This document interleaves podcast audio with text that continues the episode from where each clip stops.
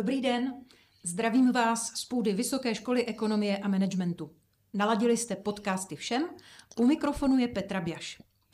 Hostem rozhovoru všem je dnes prorektor pro strategii a rozvoj Vysoké školy ekonomie a managementu a člen její akademické rady, docent Mirko Křivánek. Vítejte a děkuji pěkně, že jste si našel na rozhovor čas. Dobrý večer nebo podvečer, děkuji za pozvání. Mirko Křivánek je absolventem oboru matematika a informatika na Matematicko-fyzikální fakultě Univerzity Karlovy, kde získal postupně titul doktora přírodních věd, kandidáta věd a také docenta. Je autorem knihy Dynamické vedení a řízení projektů a spoluautorem publikace Velká kniha o řízení firmy. Má dlouholeté praktické zkušenosti z domácího i zahraničního prostředí, specializuje se na změnové a restrukturalizační projekty, leadership, strategii, koučování manažerů, systémové myšlení a učící se organizace. Působil na univerzitách ve Spojených státech amerických a v Belgii, na Univerzitě Karlově v Praze přednáší na katedře teoretické informatiky a matematické logiky. Na všem působí sedmým rokem a setkáte se s ním v předmětech logika a logické myšlení, manažerské dovednosti a leadership. Řekněte mi, pane docente, je Vysoká škola ekonomie a managementu učící se organizace? Je, musím konstatovat, že je. A myslím si, že je to taková mantra, kterou musíme eh, dát do hlavy a do DNA i našim studentům, aby se nepřestali učit a naučili se učit. Řekněte stručně, co to přesně je učící se no, organizace. Učící se organizace je model, který vymyslel Peter Senge v minulém století teda už, ale koncem 90. let, který se stal takovým jakoby bestsellerem.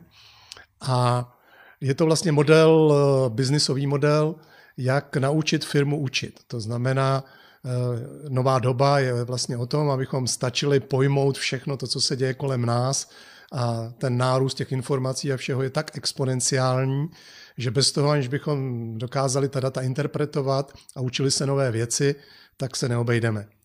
A e, taky se říká, že vlastně naučit se učit je vlastně jediná konkurenční výhoda, kterou můžou mít firmy, ale i lidi e, do budoucnosti. Takže proto si myslím, že je to velmi důležitý, e, důležitý model, který by měli studenti znát a osvojit si ho a v jeho rámci teda se naučit učit. Eh, řekněte, co je úkolem pro rektora Vysoké školy pro oblast strategie a rozvoje? No tak eh, ta strategie a rozvoj má vlastně dvě dimenze. Jeden je, jedna je interní a jedna je externí. Že? A ta moje úloha eh, je a byla směrem ven, čili ta externí, na rozdíl od paní prorektorky Depu, která má tu interní rozvojovou a strategickou úlohu. To znamená, co se týká studentů, výuky vůbec.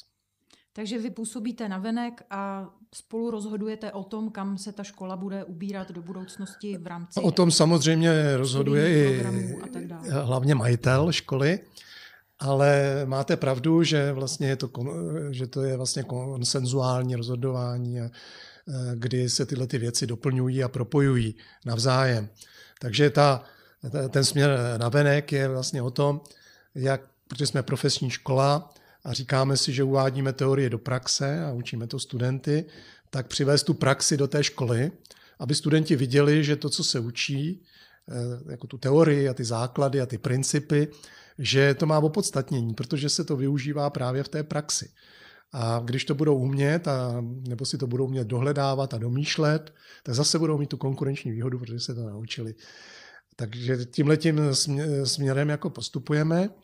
S tím, že ta moje úloha je taky vlastně přivádět některé firmy tak, aby mohli vystupovat třeba ve výuce, aby zprostředkovali nějakou odbornou praxi eh, pro, eh, pro studenty, umožnili jim stáže, aby třeba měli nějaké i projekty, na kterých by mohli pracovat naši lektoři.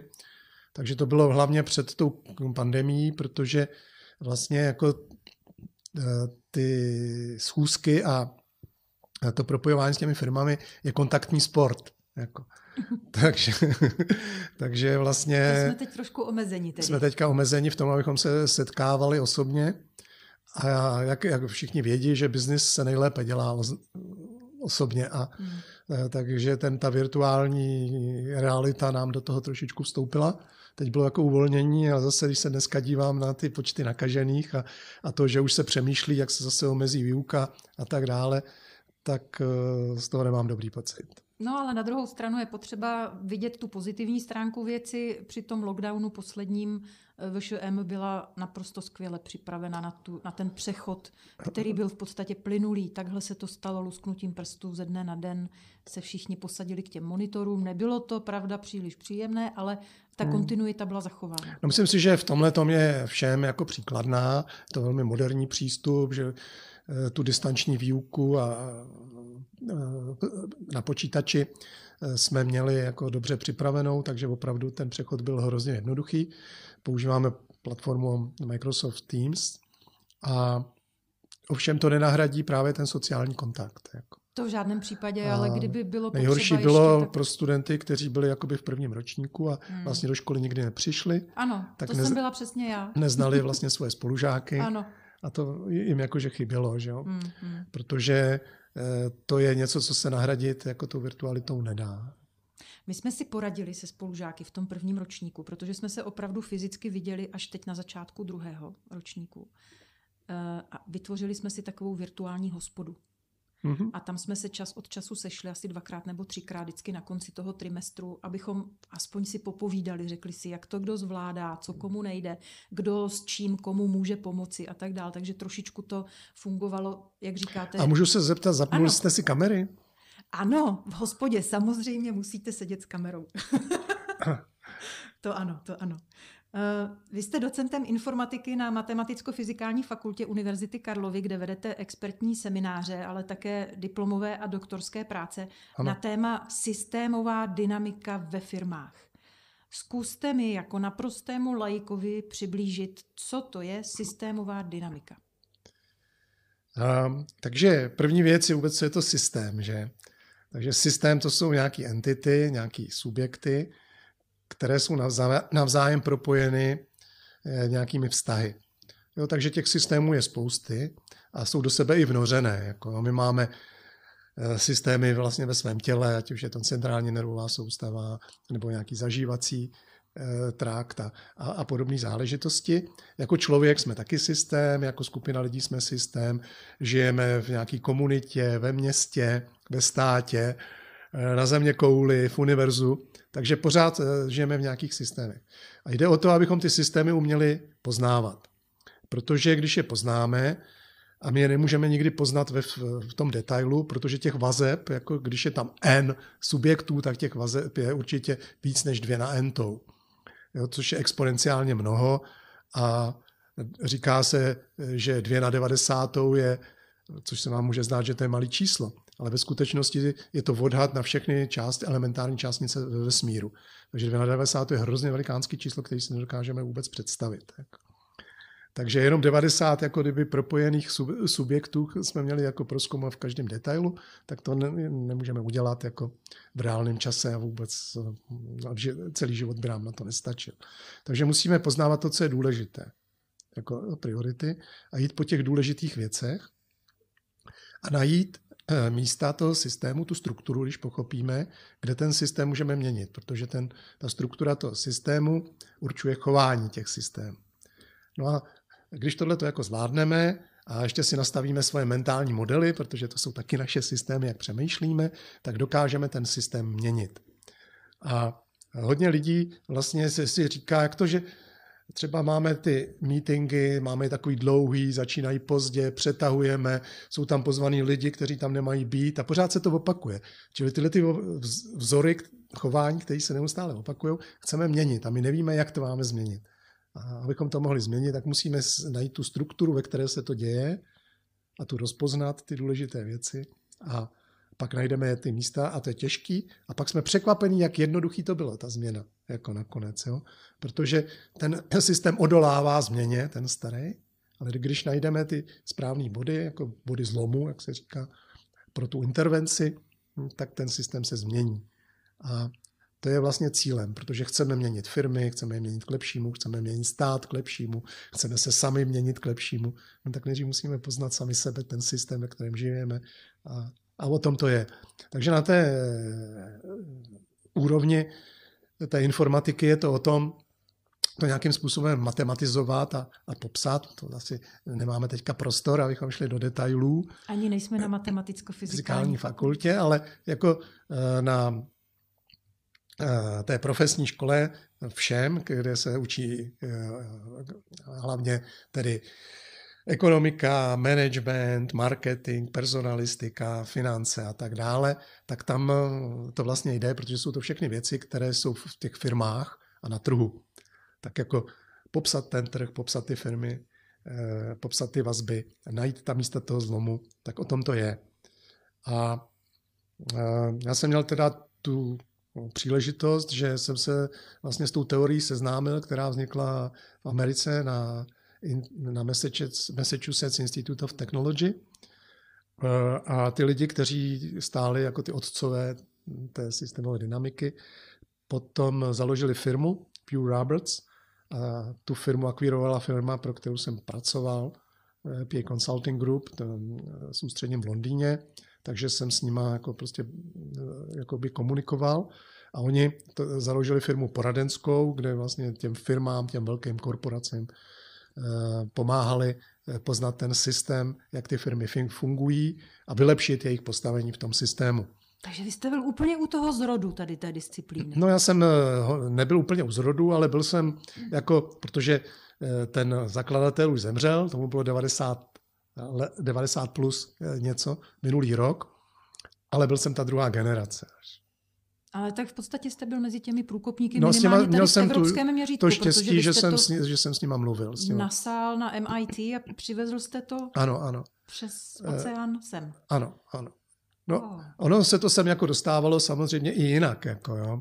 Takže ten zakladatel byl Jay Forrester a kdo dobře poslouchal některé projevy pana prezidenta Zemana, tak jako pozná, že on vlastně eh, tuhle tu teorii aplikoval, on o tom mluvil, když pracoval ve Sport pro Pagu a dělal nějaký systém eh, sportu eh, mládeže v Československu. Tehda a chtěl ještě udělat ten systém jako politický, tomu říkal Opus Magna, napsal to v některé své knižce. Takže on byl průkopníkem vlastně tady, tady v České republice nebo v Československu. Mě by zajímalo, jestli tu systémovou dynamiku, ty své nedozírné znalosti z této oblasti využíváte v každodenní práci pro rektora. No, jako první věc, kterou jsem udělal, jsem je že jsem nakreslil ten systém, v kterým se tady pohybujeme, kde jsou ti největší hráči. To znamená, že je to, na, že to akreditační úřad, že Národní akreditační úřad, že jsou to firmy, že jo, který vlastně hm, eh, pracují s našimi studenty, najímají je, dávají jim práci ty studenti se tam realizují. Eh, jsou to vlastně studenti i na té škole, jsou to učitelé tady, kteří učí na té škole, a je to i konkurence, která tady je v České republice nebo i v zahraničí. No a e, ty všichni jsou nějak propojený nějakými vazbami a když je nějaká vize pro všem, jaké má mít místo, kde chce být, jako, jaká škola to chce být, tak se musí v tom systému nějak orientovat a ten systém začít ovlivňovat jako ve svůj prospěch, jako, že, aby dosáhla svých cílů, své vize.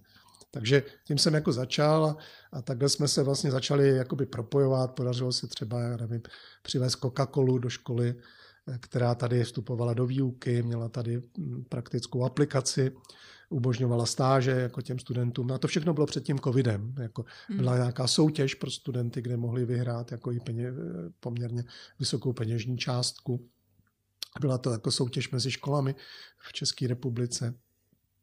Takže to by jenom, říkám, jako jeden z mnoha příkladů, ano, ano. kdy se tyhle ty věci jako podařily, eh, podařily pro tu školu eh, zajistit.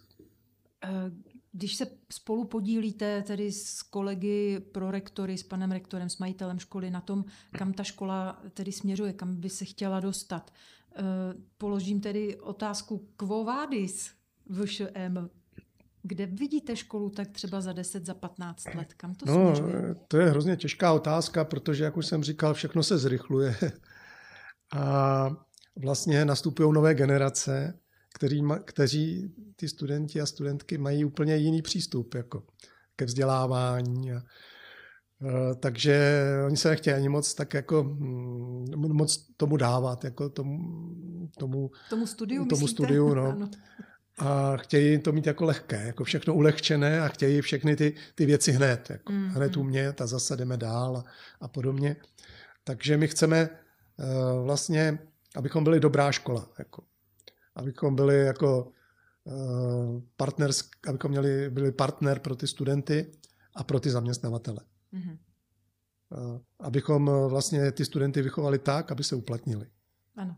A aby dosáhli toho, těch svých cílů, snů a podobně, které teďka možná mají jakoby na začátku, abychom je provedli tím studiem abychom je přitáhli k tomu učení a naučili je učit zase. Jo? Pořád to říkám jako dokola, ale vy jste se na to zeptala, to je ta ano, učící se organizace, to je ta učící se škola.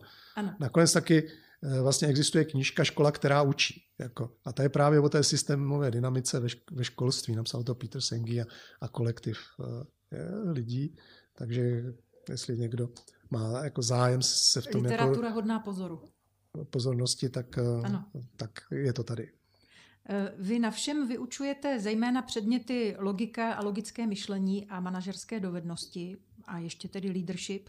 Eh, za tou logikou, za tím názvem, jsem zjistila teď nedávno, se skrývá vlastně matematika. Eh, mě třeba ten předmět letos v bakalářském studiu čeká a musím teda říct, že já s matematikou úplně velká kamarádka nejsem. Možná by se nás našlo víc takových studentů. Jak se k tomu předmětu postavit, aby to člověk zvládl? No tak eh, jako logické myšlení je důležitá věc. Jako. Je to vlastně o tom, ano. je to o tom, abyste z pravdivých předpokladů odvodila pravdivé důsledky. A když ty předpoklady jsou nepravdivé, tak můžete odvodit cokoliv, jako, opravdu cokoliv. Jako. A vždycky to bude pravda, protože jste zašla z nepravdy. Jako. Mm-hmm. Jo, z nepravdy můžete odvodit cokoliv. To je jako podstata jako logického deduktivního uvažování. Jako. A Někdo tomu může říkat kritické myšlení. Takže mhm. učíme studenty o tom, aby měli pravdivé, aby měli pravdivé předpoklady a dokázali z nich vyvozovat eh, pravdivé závěry. No a eh, tenhle ten typ toho myšlení musíme na některých příkladech učit. Jako. Eh, trénovat, praktikovat a to je bohužel, nebo bohudík, ta matematika, protože té matematice buď to platí, anebo to neplatí. Jako.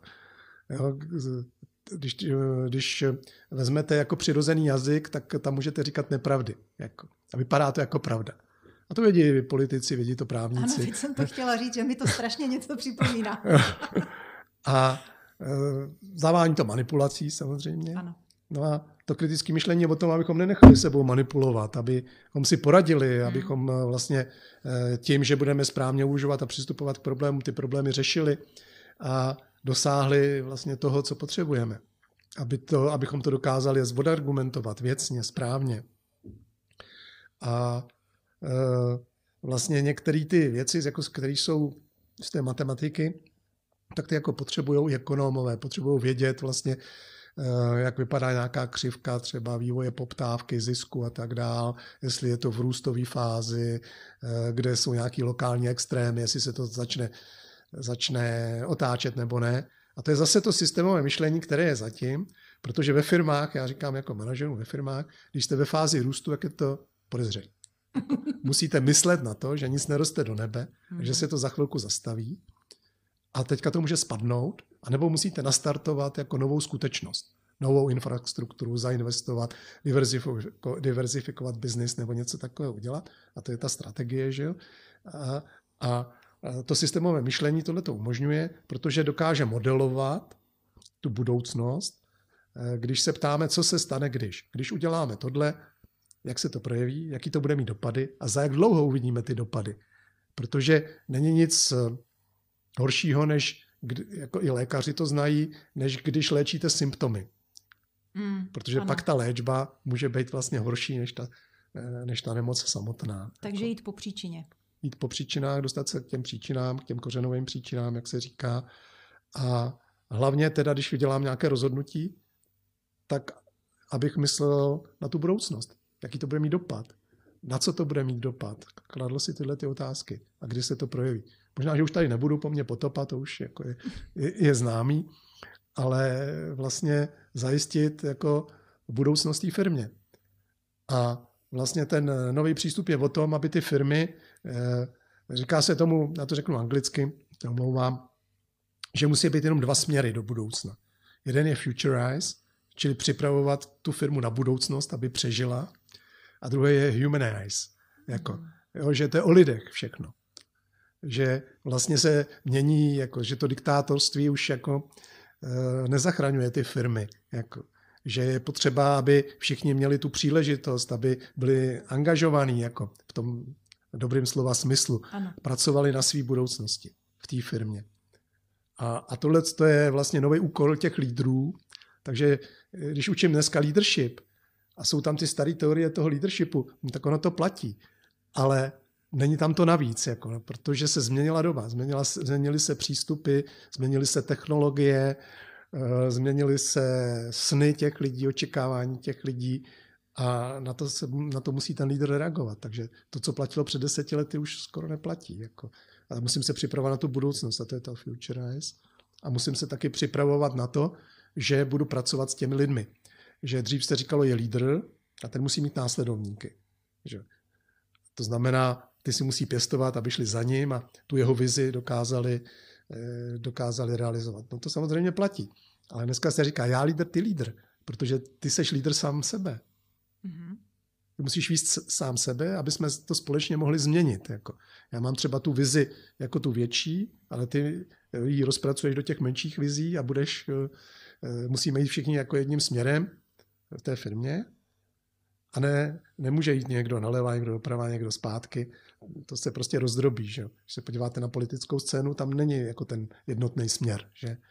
Tak eh, v těch firmách jako samozřejmě je to jednodušší, protože tam méně lidí. Jako ale mm, jako ty státy nebo ty, ty megastáty a, a, a podobně, tam ještě pořád je jakoby to nařizování. No. Bude to takhle. Že? A ostatní se musí podřídit. No.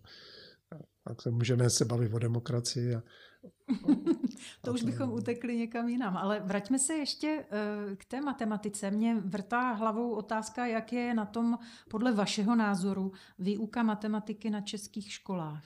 Můžeme jenom stručně. Já už vlastně nevím, jak je to dneska na středních školách. Jenom tak jako, co si občas přečtu.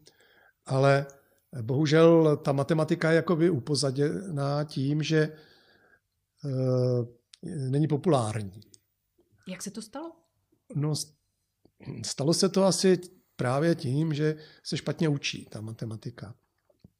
Jo, že jsou to vlastně, e, ta matematika je podstatě máte nějaký pojem, to je definice, pak eh, ty pojmy spolu nějak souvisí, to je věta, takže řeknete, jako, že něco platí, je to, je to jakoby eh, forma nějaké hypotézy, kterou když dokážete, no tak to platí, že jo? ta věta platí a když ji vyvrátíte, tak eh, zase musíte najít nějakou novou hypotézu. No a ta matematika dala světu to, že, že vlastně dala světu řád, dala, dala světu uh, vlastně tu možnost, že se ty systémy, vlastně, o kterých se bavíme, eh, popsaly. Uh, udělal si nějaký systém pravidel, axiomů, tomu říkáme a tak dále. A když ty axiomy vlastně aplikujeme, tak uh, můžeme dovozovat nějaké, nějaké další věci, nějakou novou skutečnost, jako z toho vyvodit a poznat ten svět, v kterém žijeme, ten systém zase, zase trošičku víc a využít to ve svůj, ve svůj prospěch. Takže vlastně to, co se učí tady na škole, se využívá. Využívá se to v ekonomii, využívá se to samozřejmě i jinde, ve fyzice a nevím, a, a podobně. A je asi patří k úplnému lidskému vzdělání, aby tyhle ty věci znal. Takže ta matematika je vlastně Eh, to není výuka matematiky. Ta matematika je vlastně středoškolská, jako když se to tak Je to možná podaný trošičku jiným způsobem, ale ten student vlastně z té střední školy přichází na eh, vyšší typ školy. Takže i to myšlení musí trošičku přizpůsobit, jako to nestačí to středoškolský, protože je to jenom výsek a tady potřebuje mít širší obrázek. Mm-hmm. A zase, když se ptáte na to systémové eh, myšlení, tak to systémové myšlení je podívat se na ten svět z vrchu jako z balkónu nebo z helikoptéry, a když potřebujete, tak se teprve snížíte. A ty naše školy učejí vlastně jít do detailu. Jako. Aha, Takže dobře. i tu matematiku učejí vlastně jakoby detailně. Uh-huh. A, a někdo prostě na to není úplně připravený, aby ty věci analyzoval a dlouho mu to trvá. A já to vidím i tady, prostě studenti mají různou kapacitu, různý nadání jako na tu matematiku, někdo to pozná hned jako, a je se mnou a někdo to nepozná vůbec za, za, za všechny ty přednášky, jako, protože už má takovou záklopku k tomu, ten stav mysli má nastavený proti tomu. Mm-hmm. A tím, jak vlastně to nestačí kapírovat během těch přednášek a neučí se průběžně, no tak ztratí tu nit. A pak už není se mnou, když já tam povídám, tak je to jako když mluvím cizí řečí, že jo? Ještě když tam nějaký píšu, nějaký symboly nebo tak, tak eh, vlastně ty studenti to prostě nestíhají. A tak eh, zase to není těžký, jako jo, prostě když se podíváte na ty zkoušky, tak oni jako procházejí těma zkouškama jako docela dobře. To je dobrá zpráva a ještě mi řekněte, jestli eh, se ta záklopka dá nějak odklopit, jestli máte nějaký mm, kouzla a čáry, když to řeknu, kouzelný proutek, kterým dokážete tomu studentovi tu hlavu otevřít a ukázat mu, jakým způsobem se na ten problém, který vy tam řešíte v té logice a logickém myšlení, eh, má dívat. No tak eh, já si myslím, že se snažím. Jako, a ty studenti se taky snaží, jako, jako vydržejí. Jo, prostě zrovna mi skončila přednáška z logiky a určitě dvě třetiny těch studentů vydrželo až do konce. Jako, což bylo asi, já nevím, nějak 70 nebo kolik tam bylo, 80, něco, něco takového. Takže hodně, že bylo jich přihlášeno něco přes stovku. A Eh, ti, kteří odpadli, tak tam přestali chodit, já nevím, nebo eh, ty, kteří byli přitom, tak ty si to jakoby užili, píšou, že to bylo fajn, nesmírně zajímavý a tak, jako v tom hodnocení. A není jich moc.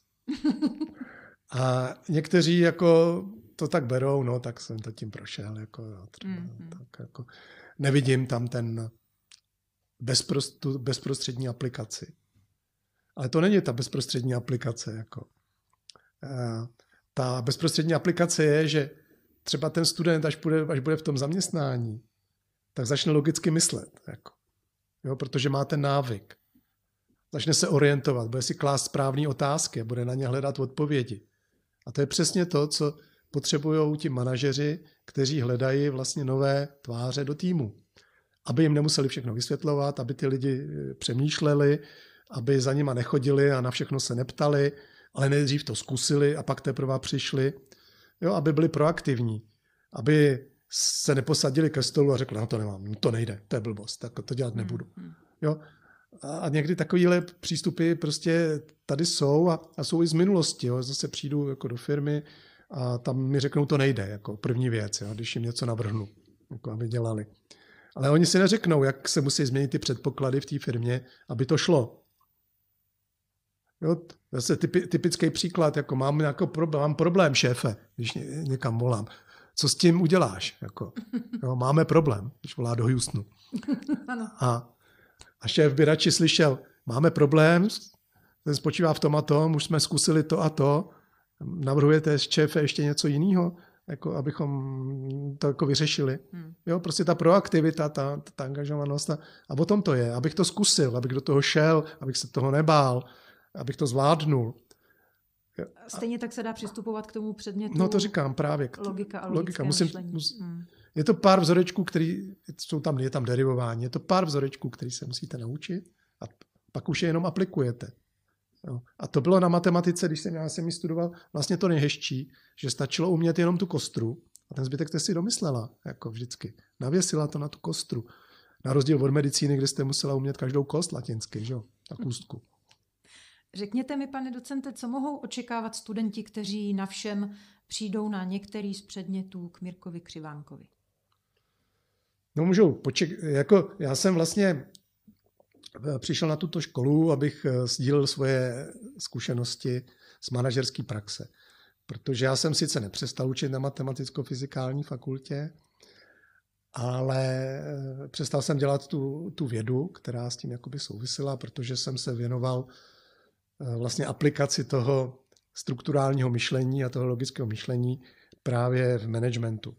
Tak my jsme pracovali vždycky i za komunismu pro, pro průmysl, jo, třeba když bylo potřeba nařezat plech, tak aby se ušetřilo co nejvíc materiálu a, a podobný. Takže takový optimalizace jsme navrhovali prostě pro ten průmysl, něco se skladama, jako jak to má jezdit a já nevím, takovéhle věci. A to byla vlastně jako doba, kdy se tyhle ty věci dělaly vlastně zadarmo. Jako. Dneska se za to jako platí, za to poradenství, že? A docela velký peníze. A když jsem byl v Americe, tak tam ty eh, školy taky dělaly poradenskou činnost jako pro ten průmysl a měli hrozně blízko k poradenství. Tak, tak tam jsem vlastně jako přičuknul k tomu poradenskému biznesu a byl jsem hodně, asi přes 25 let, právě v poradenském, manažerském poradenství, kdy jsme radili manažerům, jak mají řídit firmy a lidi hlavně, jo, protože lidi dělají firmu a nejenom ten biznis, jak mají dělat strategii, jak mají dělat ty scénáře, a, prostě jsme je koučovali. No a měl jsem teda tu příležitost projít jako x firm velkých, i těch středních, i, rodinných, malých. A, takže jsem to hodně nazbíral a když jim vyprávím, jaký má být manažer, jaký má být lídr, jaký má mít kompetence a tak dále, tak to můžu dokumentovat na příkladech. A to je to, co je baví. Jako, že to má právě smysl, že že to má nějaký život, jako, že se to dá použít, že je dobrý to znát. Jako.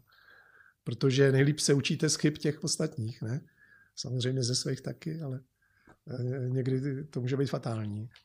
A, a to je to, co přinášíte To, to je to, co jim přináším. Přináším jim ten zdravý selský rozum a příklady, jak tu teorii uplatnit v praxi. Eh, to minimum té teorie, který musí znát. Jako, že?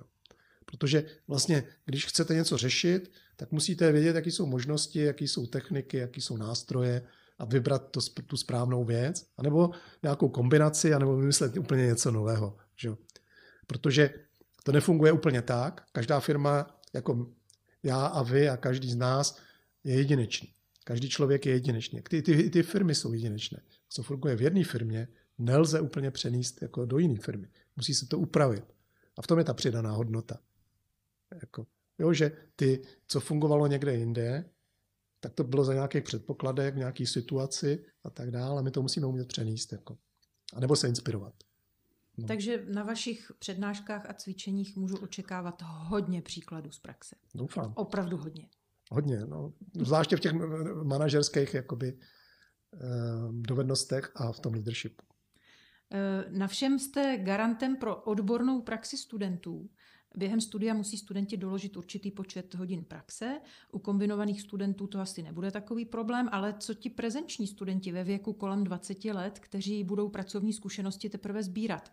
Poradil byste jim, kterým směrem se obrátit, kde tu dobrou praxi získat? Eh, no tak ono tohle, tohle funguje docela dobře, protože i ty prezenční studenti uh, mají možnost uh, pracu, oni, vlastně není pravda, že oni nepracují. Oni mají brigády nebo prostě takový jakoby interim, eh, pracovní příležitosti stáže, takže mají zkušenosti eh, třeba na nějaký, za nějaký recepce nebo tak. Ale to je důležité vlastně pozorovat to, co se děje, že? jako kolem. Takže oni pozorují a vidí, co funguje a co nefunguje. No a eh, takže ty stáže, ta odborná pra, praxe je jako nejjednodušší, že to dělají v těch firmách, kde pracují, nebo hmm. rodiče mají firmu, nebo něco takového. No a pak jsou někteří, kteří nemají nikoho a, a tak dál a těm můžeme doporučit. Jako tu, protože zase máme e, nějaké smlouvy, partnerské smlouvy podepsané, takové spíš rámcové s x firmama, a ty firmy se sami doptávají, jestli nemáme někoho na stáže, anebo my mhm. se zase doptáme těch firm, jestli nepotřebují zrovna, že máme nějaký studenty, eh, které, které jim můžeme nabídnout. A oni to jako berou, protože jednak eh, třeba potřebují do budoucna třeba zaháčkovat ty studenty. A zase ty studenti mají ty příležitosti eh, v podstatě potom v té firmě pracovat nebo vůbec zjistit, o co jde jako v takové jiné firmě. Když byli někde na recepci, tady eh, třeba dělají něco v účtárně a zas takový, vlastně říká se tomu kolečko, to je vlastně to nejlepší, co může, může být, jako když, když obejdete, obejdete si různé profese, různé firmy a pracujete s různými lidmi, protože nejvíce naučíte od těch lidí, že, kteří tu mm-hmm. práci dělají. No. Takže s odbornou uh, praxí povinný počet hodin na všem vůbec není potřeba. Myslím, myslím si, že to máme vyřešeno. Eh, jako pedagog jste působil taky v zahraničí. Řekněte mi, jak se vám učilo třeba ve Spojených státech anebo v Belgii? No, ve Spojených státech to byla moje první zkušenost, eh, kam jsem byl pozvaný v roce 87-88, že už to je dlouho, je to fousatá zkušenost. Eh, bylo to Minnesota, University of Minnesota, ale byl to Institute for Mathematics and its Applications, což jsem potom zjistil, že to byla armádní organizace. Oh. Jako. A eh, já jsem dělal ten výzkum, že jo, eh, to byl takový algoritmický výzkum a přišel jsem na nějaký algoritmy, který eh, oni potřebovali, potom jsem zjistil jako pro nějaké navrhování eh, čipů, říká se tomu very, very large scale integration, a bylo to testování paměti jako do různých jako zbraňových systémů a tak dále, takže to bylo dokonce i, i jakoby takhle jako důvěrný eh, a oni potřebovali znát nějaké, nějaké ty přístupy k těm algoritmům, který jsem jako vymyslel. Tak proto mi tam pozvali, to jsem zjistil mm, až potom. Jako mm, tam, Zajímavá tam, zkušenost. No ale měl jsem příležitost učit, že jo, taky na univerzitě a pak jsem cestoval a na, po různých univerzitách hmm. kde pro ně bylo zajímavé, vlastně protože ta výměna eh, s tady s tím blokem východním, to byl ještě komunismus, nebyla jakoby velká a samozřejmě eh, ty lidi, kteří něco vymysleli, jsou rozptýlený na světě, nejsou jenom koncentrovaní ve Spojených státech, tak eh, ty přednášky byly jako zajímavé. Já jsem tam zase, zase obou straně, že jako byl u zdroje a poznal jsem ty lidi, který třeba s kterými jsem si dopisoval, nebo tak. No. Hmm. Tak to je zámoří a co ta Belgie, Evropa? Ta Belgie, to byla taky stáž.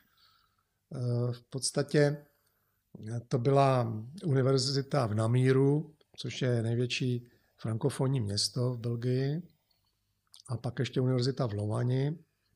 No a to spočívá tam, že tam přijdete, zapojíte se do nějakého týmu, který pracuje na nějakém výzkumu a tam jsme dělali výzkum zase třeba rozpoznávání obrazců, jako když dneska se to hodí na ty drony, že když ty drony lítají, něco, něco monitorují, třeba nějakou cestu nebo něco takového, tak potřebuje rozpoznávat jako ty obrazy. A já jsem pracoval vlastně taky na těch geometrických algoritmech rozpoznávání obrazů. A zvuková analýza se tomu říká, cluster analysis. A, takže se to hodilo a tak jsme psali nějaký společné články tam. No a při té příležitosti tam probíhala taky výuka, která byla spíš jako pro aspiranty tam. Tam bylo hodně aspirantů, co zajímavé bylo třeba i z Burundi nebo tak, jako. Mm-hmm. Jak bývalý belgický kolonie. Ano. A to už bylo v roce 93 nebo, nebo tak e, kolem tak uh, bylo zajímavé vlastně taky jako poznat, uh, poznat ty lidi třeba z té Afriky, jako, mm, mm. kteří dělají tu vědu, jak, uh, jak jsou daleko a, a, a, a, a tak. No. A myslím si, že to bylo jako taky velmi zajímavé.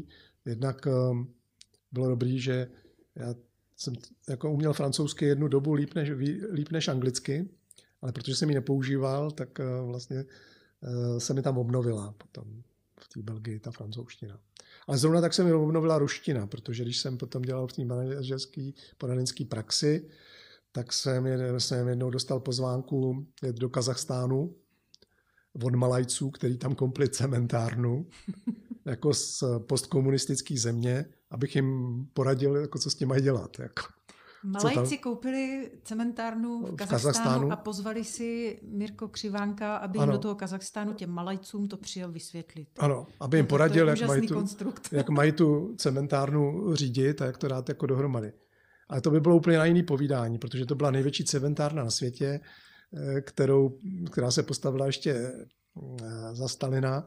Postavili ji potom vlastně Němci, kteří zajatci eh, z druhé světové války a byla vůbec největší, ve všech parametrech vůbec největší v celině. Jako.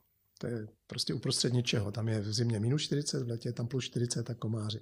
Jako šílená věc. Jako já jsem tam byl asi čtyřikrát jako na různých projektech. A uh, když rozpad, se rozpadl sovětský svaz, tak se to rozpadlo úplně celý. Jo. Tam byla postavená cementárna vedle město. A to město pracovalo vlastně v té cementárně, jo, 10 tisíc lidí. Dneska, když je tisíc lidí v cementárně, jak je to ta největší cementárna, tam pracovalo 10 tisíc lidí. Hmm. No a to se celý rozpadlo, že? A teďka se to taky vykradlo a tak dále. A oni, nedostatek cementu v Kazachstánu, a oni to koupili, ty malajci, a teďka potřebovali tu výrobu obnovit a hlavně nerozuměli těm lidem, té kultuře a tak dále. Takže my jsme tam přijeli a začali jsme tam obnovovat takové věci, co fungovaly v komunismu. Jako, že to bylo hrozný jako nepořádek, tak se zavedl subotník. Jako to se hmm. chodilo v sobotu jako na brigádu. Oni chodili v sobotu, všichni přišli a tak dál. Pak se tam museli obnovit tabule cti, protože oni se tam chtěli vidět jako, a být pochválený. A to, co tam jako bylo schořený někde tam jako a tak v rozpadlinách, tak eh, jsme museli jako obnovit. A když jsme tohle obnovili, tak jsme tam potom teprve ty západní metody mohli aplikovat, jako no, ty motivační a tak dál, nad platy a, a, a to taková jako abeceda. Takže všechno, co se tady ty studenti jako učí, jako, tak tam to mohli aplikovat úplně od začátku hmm. v tom Kazachstánu. No, vy právě dlouhá léta působíte v praxi, máte manažerské zkušenosti nejen z České republiky, ale uh, taky, jak se dozvídám, z Kazachstánu, i z Velké Británie, z Dánska, z Německa. U nás jste spolu zakládal poradenskou firmu Top Leadership International. Více než 20 let radíte firmám a manažerům se strategií, s procesy, s leadershipem. Jaké vlastnosti by v dnešní době měl mít dobrý manažer? dobrý manažer jak to eh, říkám, jakoby, eh, jako ty technické záležitosti, jako plánovat, kontrolovat, organizovat, eh, vždycky měly jakoby přednost. A pak tam ještě bylo vždycky, jako, že má vést lidi. Ano. Tak musí vést ty lidi. Jako, mm. ten, jako, takže manažer a lídr jsou dvě strany jedné mince a on musí najít tu svou cestu. A já tomu říkám, jako aby manažoval o trochu míň a vedl ty lidi o trochu víc. Mm. Jako než, než, než bylo zvykem až do teďka.